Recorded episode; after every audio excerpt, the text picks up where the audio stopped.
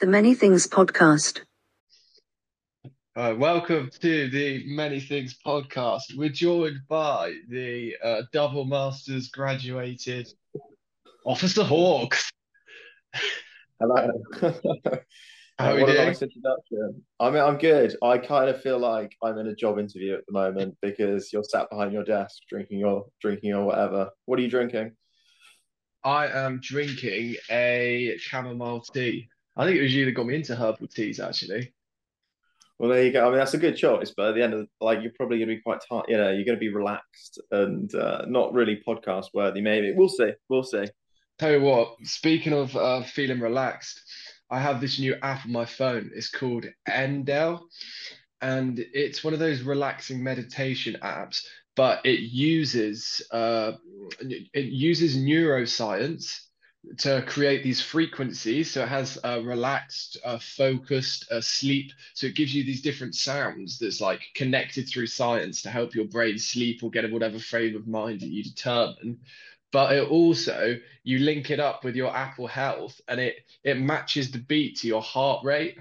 So the beat is like boom, boom, like the casual beat in the background. way.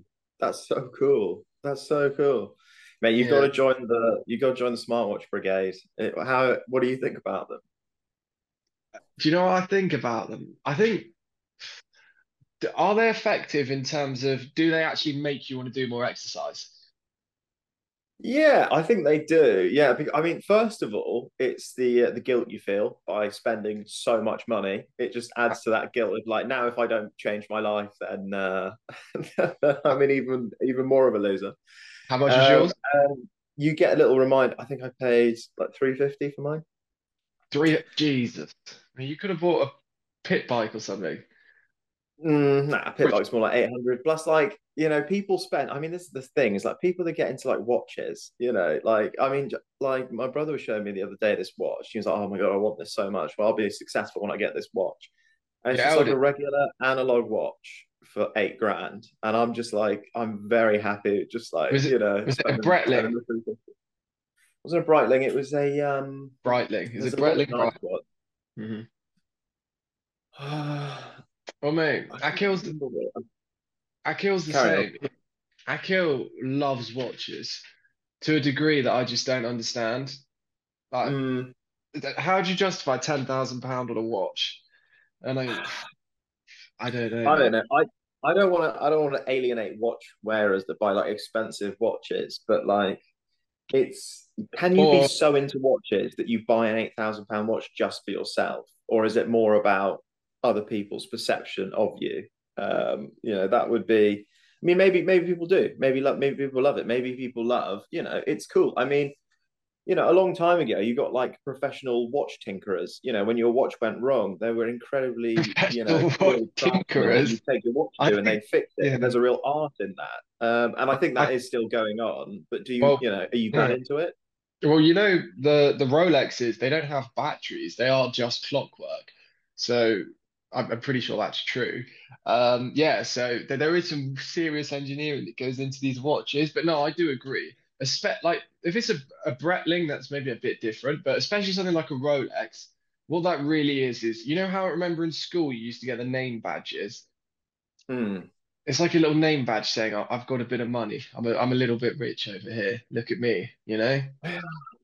Yeah, exactly. And and like for some people that's important, fair enough. Uh fair enough for for them. The actually one of the things that I do see about having a nice watch collection is that actually it can be an investment at times because a lot of the time I, th I think with a Rolex especially after you've Price had it for five, up. six, seven Mhm. years, price goes up. They do actually, yeah, they are actually an investment. They don't really, unless you break it, it's not going to lose any value. So from that kind of standpoint, it's quite fun, you know, if you think of it from an investment point of view. I do uh, Now th- that that makes sense having it for an investment, but if you've got a watch like that, you're gonna want to wear it, and it, once you start getting scratches on it, you're really gonna devalue it. You're gonna mess up the value a little bit.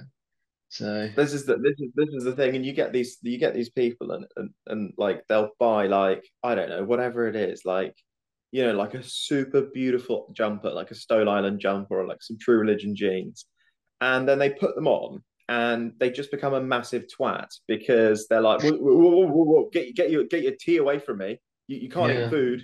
You know, someone Yeah. gets a new car, they're like, you you can't eat, you can't drink that in my car. I'm just like, mate, like, why did you, you know, you basically bought something that's made you like paranoid, and uh, It, it, it has uh, it, making it me happy almost right like with the jumper thing, it almost has less function.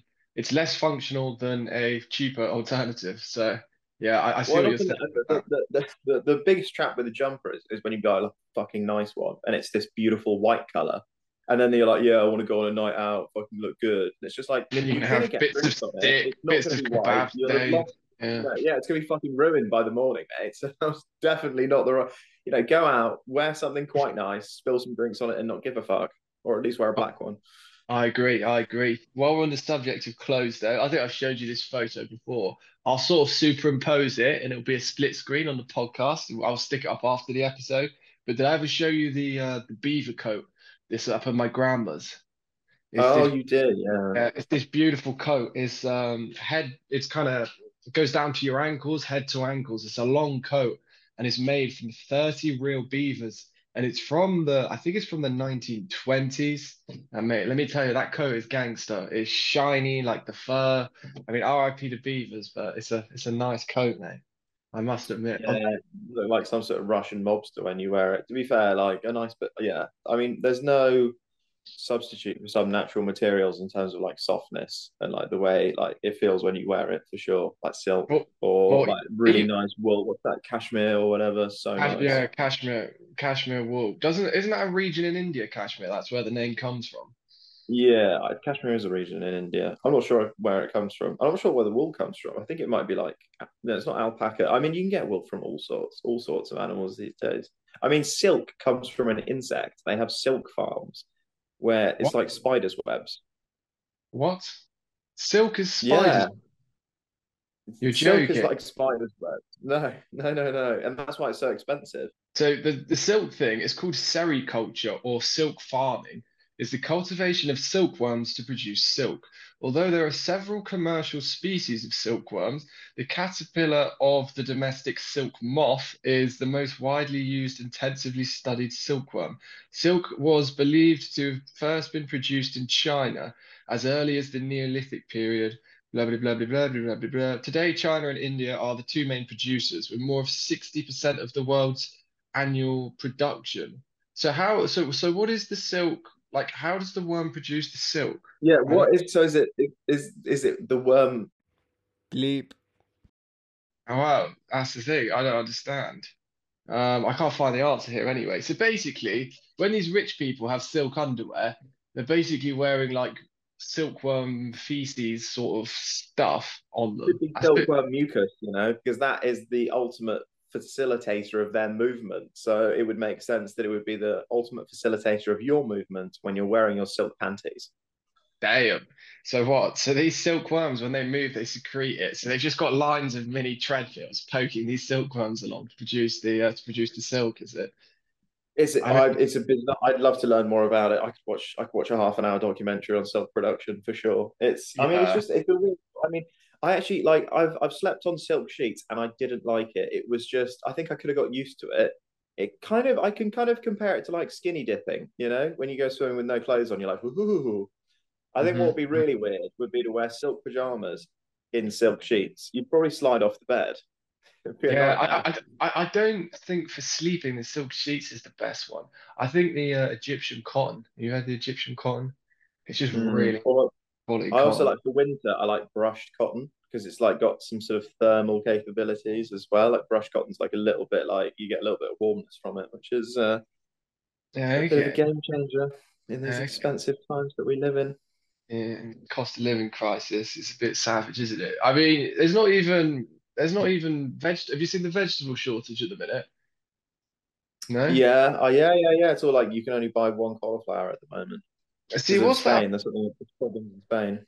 Yeah, see, uh, like th this is I was on the phone to my dad the other day, um, because they live in France, obviously, and he was saying that this uh, these problems in Spain, it's a load of rubbish. They live a hundred miles or fifty miles from the border of Spain, and there's no vegetable shortages at all in any of the French supermarkets, and they get quite a lot of their stuff from Spain. So he thinks it's more an issue of they just don't want to give us the vegetables. So maybe there is a bit of a shortage, but it's like, right, who do we prioritize? We don't mind the French. We'll give the Portuguese a bit there, all right. But the English, now they're going to be the ones that miss out.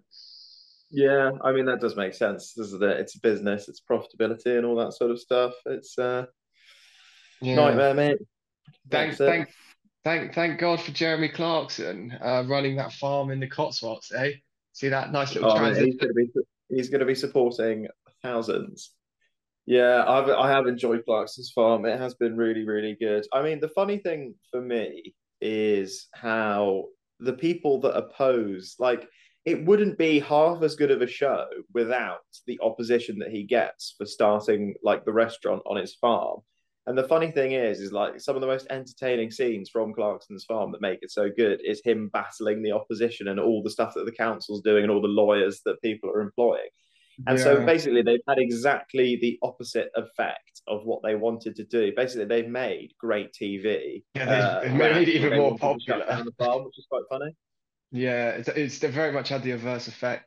For people listening that don't know, like Jeremy Clarkson, the, the tall, loud guy that used to present Top Gear. So he's started running this farm and he's doing an Amazon documentary. And uh, to have his farm shop to open it, he kept posting on uh, Twitter about it. Now he's got over 7 million followers. So inevitably, quite a few people are going to see that and attracted to it. So that so they just started having huge queues up to the farm shop, and of course, because the Cotswolds, it's a uh, wasn't an area of outstanding natural beauty, so there's some serious issues. And yeah, he he wanted to diversify, didn't he, away from farming? Yeah, because he's done a lot of ecological Yeah, farming. He's, he's got a very diverse, but it's not like he's just planting fields of wheat and, and chucking down. Lo- I mean, he, he is using a lot of nitrates, but um, Mm. he's he's at least attempting to create something that's good for the environment. But it's that balance, isn't it? Be- because you know the environment's a big issue, uh, but also rural economy is a big issue, and it's that juggling act of you know what's best for the entire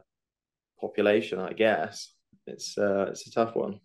It is it is a tricky one because the, the farmers are getting subsidies at the minute. So this guy's got a thousand acre farm and he gets about 82, 80,000 pounds worth of subsidies from the government. Now in the next few years, those subsidies are going and there's going to be a lot less farmers. And surely is that not going to just push the price of food up even more once the government stops supporting farmers? Mm, I think we'd have to look into what percentage of uh, our food actually comes from UK farms, and and, and I think it's actually a, a small percent. And when you think about um, how much land cover in the UK is allocated to farming, in England it's about seventy percent. Yeah, Yeah, exactly. 71. And then you think about the percentage of people employed in farming. I think it's like 1% of the population. So, you know, I do start to ask, you know, is this the best use of our land, especially when they're getting no money and they're relying on basically the taxpayers to, to prop them up? You know, I know we've got to produce our own food and be a resilient country, but at the same time, like, wouldn't it be amazing to have just the most beautiful, natural, wild country and then just, you know, make more money from tourism and, and, you know, generally make people happier and then just, you know, import a little bit more food? Is that, Uh-huh. you know, Well, what do you I've- think about that?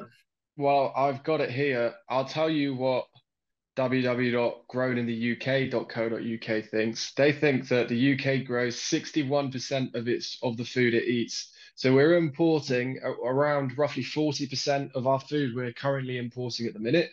So yeah, we're already importing almost half of it. And like you said, it takes up a huge amount of land in the UK. But I, d- I don't know if it's necessarily a good thing to be more dependent on external food sources, like considering we're an island as well. So so that's kind of Yeah, tricky. exactly. And like, you know, and all the geopolitical problems in the world at the moment, it just seems like it's very unstable. You know, we can't really risk having just like food prices absolutely soaring and big shortages and stuff like that. I don't know. Having said that, that, that you know, there could be a bit. What what about this? What about working out? I mean, obviously, it's it's their own prerogative what they do with their products, but I'm pretty sure we make we we farm a lot of products that we then ship to other countries um, you know, either repurpose them so that they're feeding us or shut them down and have, you know, all the natural benefits that we could from having the most beautiful country possible. Because when you think about, you know, the benefits of, of, of having all of that nature versus the benefits of a small amount of profit for a farm who's, you know, who's heavily propped up by subsidies anyway, you know, I know what I would do. Okay, they've had a drastic reshuffle of the UK government. Thomas, you've been made uh, agricultural minister. What would you do? I, I'm assuming expansion of greenbelt and foresty areas then, right?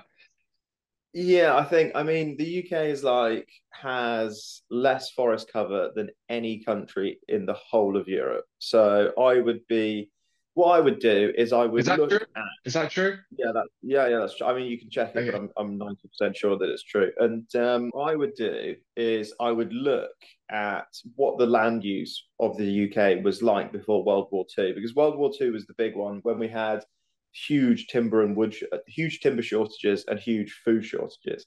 And so a lot of natural forests and all of our like wildflower meadows and loads of our natural environments were just plowed up and planted with like single species woodland and farms. And you know, obviously at the time we needed it, but now I think it's I think it's a bit too much. So I would look at areas that have the potential for restoration, see how profitable they are, and and make some changes uh, like that to restore, you know, what we've lost. Because there's this thing called shifting baseline syndrome, where um, every new generation of, of of of us, we see the amount of nature when we're a child, and we go, "Oh, well, that's normal. That's the normal amount of nature." And so maybe throughout our lifetime, it decreases by about thirty percent. Okay, and we go, "Oh, that's I, not very good." yeah, and then our children go well no it was normal like this is what was normal for me and so actually people don't think it's as bad as it actually is if you take a longer perspective look you know we're probably massively depleted on what we on what we have you know what one person would assume Right, yeah, that makes sense. Because what was the uh, what was the stat that was in Clarkson's farm?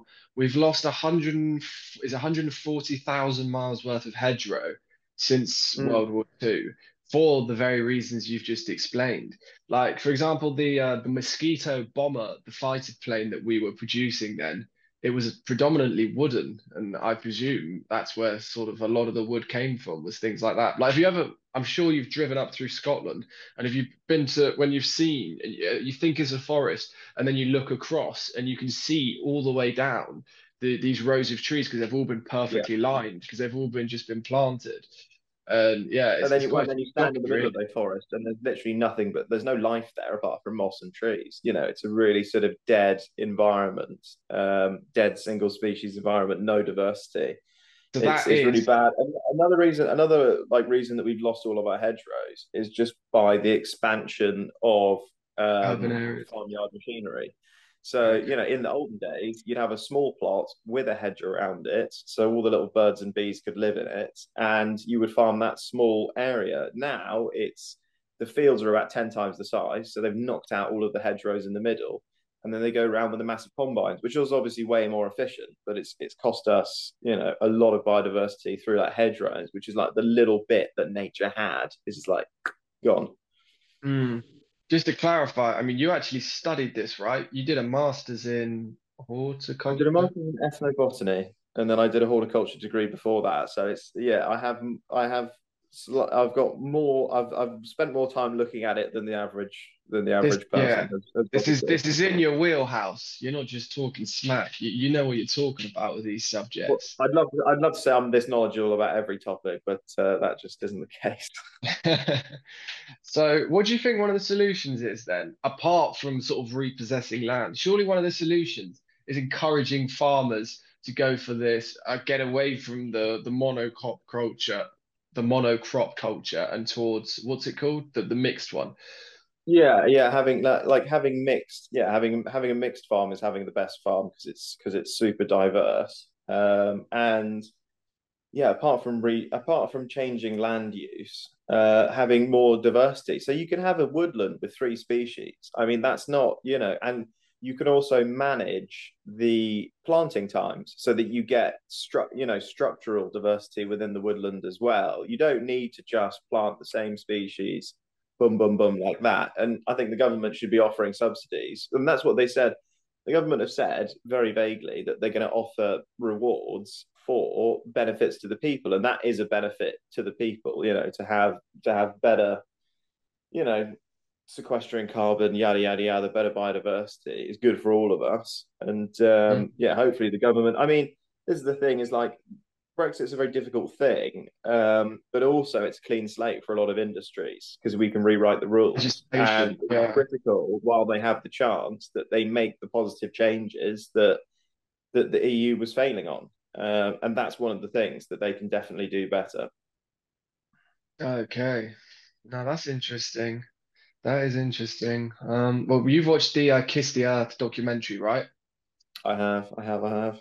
I watched it with my family recently, and they're basically explaining like a lot of farmers think that instead of having the monocrop culture when you grow all sorts of different plants, because what it's doing is it's it's much better for the quality of the soil, right? The soil's retaining its biomass, Organic matter, yeah.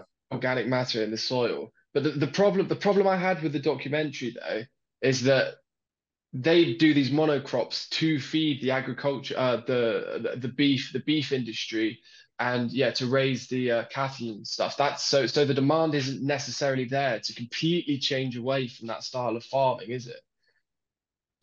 No, but I mean you could still you can still grow. I mean, if the government subsidized like agriculture that was good for the uh, good for the people and good for nature, they could still they could still turn a profit, definitely. I mean, the problem is is like plowing basically so the, the soil is held together by basically biological organisms otherwise it's just sand it's just dust it's all that organic goo that holds all the soil together and Right. and there's all fungi and stuff running through the soil if you plow the soil you break up all that structure the soil just becomes sand becomes nothing and then what happens is if you plow in winter you've got bare soil which is not good at all because the roots bind the soil Mhm. you see the wind. You see, when the rain comes, you can look in a stream in England, and the stream will be brown, because of the yeah. amount of soil that's being washed into the water. The And along topsoil with that, well, along with that soil will be all the chemical fertilizers. So we're losing all the soil from our land. It's washing off, so we can't grow crops anymore. Really, you know, it gets worse and worse. You've then got to put more fertilizers on to compensate. And all these fertilizers go into the rivers and kill all the fish. And that's why we've got the worst water quality of any country in Europe because all of our agricultural crap, for lack of a better word, is being washed into it. So if you don't plow your fields and you choose more organic methods, there are, you know, like uh, there's there's things in the soil. There's like glomalin, which is a glycoprotein. I remember writing about once that um, that basically glues the soil together. So you get you get a huge amount of heavy rain. The Mhm. soil stays where it is, you know. And the other thing about having a good organic matter um, content in the soil is that it's like a sponge; it holds water. And like in the last five years, we have ridiculous rain, and then we don't have any rain for four months. And in these times is actually when you need the soil to have the best water hold retention capacity as possible. And so that's another benefit of having a more organic method over having a method where, you know, you just don't have that same resilience. We're basically, it's a big gamble when you use chemicals as well as all of the other downsides, you know, because, you know, the, everything's got to go perfect. But when it does go perfect, you just get the most ridiculous harvest sizes, and then everyone's happy. But um, yeah, Yeah, we got to find other solutions. Well, I was reading, let me just grab it here. So I'm sure you've heard the phrase about, you know, the UK's only got 100 harvests left, so 100 years that the topsoil's got left. But Mm. so that that was basically came that came from a study uh, from Sheffield University. But this is ourworlddata.org website, which is uh, pretty certified and they were basically saying that that the the uh, the stats are very misleading. It didn't actually come from the study uh, directly at all, and yeah, it's it's basically an inaccurate uh, headline because the uh, Michael Gove said that the UK is 30 to 40 years away from uh, eradicating soil fertility as well. I mean, however, it is still an issue, but they think it's not as big an issue as that. But what they do think is this sort of uh, international uh, study. What's it called when they have a multitude of different studies all together and then they study like those meta-analysis. Yeah, a ma- they did a meta-analysis and they think that one third of the bare of bare soil has a less than a hundred year lifespan in the world. So yeah, so it doesn't say anything specifically about the UK, but it's not so basically it's not as bad as we thought, the topsoil erosion, but it is still definitely a problem.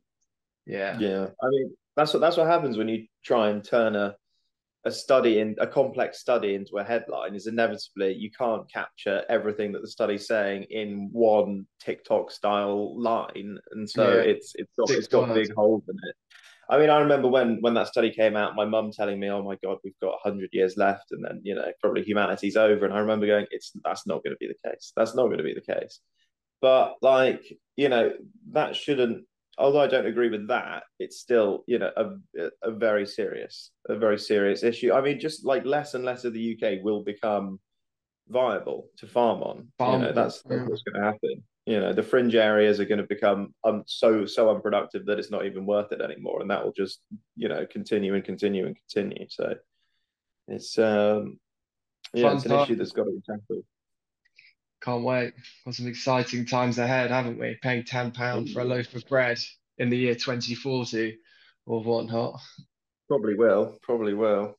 Well, Something- one thing, one thing that we can do to help, and I, I'm super excited about this, is um, you know, especially if you live in an urban area. I know you don't at the moment, but possibly very soon. But now, Is instead of, I mean, like, I mean, I, I use, I get all public transport for free, so I use public transport a lot, and that's obviously like got the tiniest carbon footprint. Like, a, a, an inner city train that runs on tracks is like really good, and um, and so are the buses as well. But uh, what I'm doing now is I'm getting an electric bicycle, my first ever electric bicycle, yeah, and they are the future. They are literally the future of it for a urban lot travel. Yeah, I think they are. But I mean, the electric scooters, which are in a lot of the UK cities, I think they're quite good, apart from the cobalt mines in Africa that where the batteries come from. But the problem I have with the electric scooters is that they're at such an awkward pace. They're at like sort of 10, 12 miles an hour. So if you're 15 is the riding if if you're riding if you're riding one past somebody, like it's so awkward. I just feel like you feel like a bit of a prat. Do you know what I think? Do you know what I mean? Yeah, so I, I, I looked at I something get yesterday. super self-conscious of them. I I mean you, you probably lose that over time, but like the I looked at something yesterday. I looked at like a sort of study that was done to see um, what were the sort of leading deterrents of people getting uh, an electric bike. Um, you know, what, what what was the biggest reason that you don't want one? Uh, the first reason, which we can't do anything Price. about, is like weather because you can't use it. We like pe- people don't want to use it when it's raining or when it's cold, uh, which is fair enough. And I think the second, the second highest one that forty percent of people said is dangerous because there's no infrastructure for it in cities. So I think if you know if we ta if cities tackle that and make themselves really bike friendly, I mean, for instance, so like If it you- is pretty crazy. I mean, in London, it's a bike friendly city. Would you would you say that? Would Is it? agree? Uh, sort of. For the UK, it's a bike-friendly city, but you know, I was recently in Amsterdam and Rotterdam, and I'd say London's about four out of ten, if, and they're sort of eight out of tens for bike friendliness. a hundred But- percent. Like I- London could be improved massively. Yeah. I mean, yeah, it is. It's da like I would never cycle in London. For me, it's dangerous. Remember, we looked up the stats before. You know, it's it, it is a sizable risk. I yeah, would I mean, but the, yeah, but if they if they improved infrastructure, it would be so much better. So to give an example, I've looked Yeah. at, I've looked at my my commute on Google Maps, and like I Mhm. live in London, I live in like West London in Shepherd's Bush, and then I travel to like sort of Brixton, I, and then I go to the Brixton Peckham area. So it's like eight miles across central London. So you go through Hyde Park, uh, and then you keep going. And like Google breaks it down as to what kind of roads you're traveling on the whole way. Okay, guess what percentage of cycle paths I am traveling on? Bearing in mind I'm going across central London and I'm Central basically London. in central London the whole time. Ooh, Guess. 25. 20. Not bad. That wasn't a bad guess. Yeah. That was a great I guess. It's a great guess, but but, for- like I was For the expecting to be centre of London, like that's rubbish. 75, 80. You know, we're meant Ah. to have cycle lanes in London. I'm going across central London. You I know, agree. th- I agree. and, and I'm only on cycle lanes 20% of the time. Like it's pretty poor. And here's another thing uh, that comes, obviously it's it's better for the environment for like carbon emissions, but air quality. Now, if you're in this uh, any city like Berlin, for example, you know, they've got these big four-lane roads going right through the center of the town, and the air quality is noisy for a start, and the air quality is terrible. The air quality in London's rubbish as well in the center. So it does make me Mm. laugh. You've got all these sort of 10, 15 million pound houses and then you walk outside of it and get lung cancer because the air is just terrible. So that's Mm. another thing that the cycling will reduce, uh, will help is the air quality because it, it is properly bad in London. In all our cities, actually, Bristol is the air quality is bad as well. So Yeah. yeah, Definitely. mean- I mean, it takes yeah. It's I mean, it takes so many people off the roads. I mean, it's already better with it like electric. I mean, I mean, electric bikes massively outsell electric cars each year, and the size of an electric bike battery is something like three hundred times smaller than an electric car battery. So Yeah, like they're way, like they're way better for the environment, and like people, you know, you can travel you can travel far on them. So like you know, I think like easy. if governments did support it properly and get behind it, then like I genuinely think it would be, you know, a really good solution. And it's Revolutionary. like great, it's great for public health as well. Hmm hmm Well, my, my dad's got one. My mum's got one as well, but like the, the off-road ones. And where they live, there's this, it's not a mountain, but it's not really a hill either. It's sort of in between. We we went up there in the summer, didn't we? You've seen it. So I can Yeah, yeah. cycle. Remember where we took the car up to, and then where we turned Mm. around up the up the up the logging track. I can cycle up to the top of that in like 25 minutes, and it's not actually that tiring. Whereas if you were doing Yeah, that I mean, without it's amazing. It's, it's, it would take like an hour to an hour and a half. So you can properly fly along on these electric bikes. There is a serious benefit. You just got to watch out for buses. Like, you know, there's buses are yeah, dangerous. it's yeah, it's great And for lorry. public health until you get hit by a bus, and then it's not so good for public health. Yeah, not good for your health. Like, uh, so yeah, I mean, like, go on. with the with the lorries. So a lot like the a lot of the cyclists that get killed in London get killed by the lorries because of the way the cabs are set up so high. They have these huge blind spots, like sort of four or five feet down at the height of cyclists, right next to them. They just can't see you. So that, that's the problem, really. Yeah, yeah. I, I I know. I don't, yeah, I've I've experienced that firsthand a couple of weeks ago. I'll tell a little gory story from from work. Um, Mhm. basically, a lorry driver, like without knowing, uh, plowed into a cyclist and they died. And the lorry driver kept driving for about half a mile to a mile before someone screamed at them. You've basically got a dead person like crunched into the front of your lorry. He got out the lorry, he had a look at the person, and then he had a heart attack and he died as well. You're joking. No, I'm not joking. Oh my word. So two people, he had a heart attack and died. And this, Yeah, geez, by because of the shark. What a terrible, what a terrible story. I know, man, I probably shouldn't have said, but uh, you, know, you can edit that out if you want to. Poor guy. Now that's staying You in. you could put that in I- the X-rated edition if you want. You And can release a longer edit. on that on that cheery on that cheery note, I think it uh, brings us to the end of the podcast. I think we've only got a few minutes left on the uh, on the Zoom. Anything Yeah, else you want to say? Uh, anything else I want to say? Um, no, not really. No, it's been nice to talk about the environment and go back to my my roots of my of my degree. So thanks for allowing me to talk about that. Get in No, the no. get in the old farming chat. But Well, uh, no, apart from that, mate, live well. You know, actually, I'll, I'll end with a Stoic quote. I'm a big fan of Stoic philosophy. Good. I No, a you've got me into it as well, actually.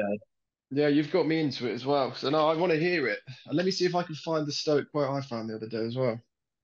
Mate, so good. So the Stoic one that I found this morning is this, and it made me get up and put my washing on the line, which is, you know, every little helps. Um, putting things, and this was by Seneca, putting things off is the biggest waste of life. It snatches away each day as it comes and denies us the present by promising the future. The greatest obstacle to living is expectancy, which hangs upon tomorrow and loses today. So Wow. Mate, don't sit around waiting for stuff to happen and, and you know expecting things to happen and Go out there and get things. it. Just crack Okay. on and everything will Yeah. happen. All right. Well, this is I've got a uh, the Daily Stoic I follow on Twitter. There is a limit thought, to well, the the Daily Stoic. It's not going to be the same one because I follow the Daily Stoic.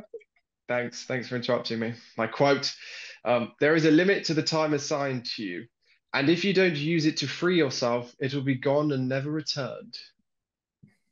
There we go. So a bit more, a bit more heavy hitting from you. Basically, you're going to die soon. So you better get on with things. Live every day like it's your last, that old cliche. And actually, um, okay, that was a huge pause. I'll cut that pause out. And actually, I I- don't actually. I don't. I don't like live every day as if it's your last. Like I heard, it was another no, not quite quote. that. Because you just spend all your money, wouldn't you? Well, I know I would. Well, exactly. So, so like I mean, yeah, but within boundaries. Like live. I don't really. Yeah, it's not the best thing, but live every day as if it's a separate life. So when you wake up in the morning, you go right. This the this day is my life. What am I going to do to maximize it? That's it's kind of I don't know. That kind of works for me. It kind of doesn't. Live every day like a separate life. That's interesting. Yeah, that's quite good. I, I kind of like that within reason to just kind of fresh, open-minded, you know. You could pick it apart if you want to, but it's just like you know when you wake up and you're like, oh mate, like Wednesday's not going to be a great day today, but by the time I get like Friday's going to be a good one or something like that. Like no, don't have that attitude. Just be like, when Wednesday is my life. Wednesday is my whole life. I'm literally living Wednesday. Oh, You live know, in the present, present, living in the live in present. the present, living in the present. Because they say uh, depression's thinking about the past too much, anxiety is thinking about the future too much. Yeah. Exactly. Live in the present, baby. Right, on that note, Live we'll in the present, and you won't get hit by a bus when you're on your bicycle. So Cheers you know, for coming on the tip for the day. podcast. All right, Mm, see you later. See you later, thank folks. you. Right. The Many Things Podcast.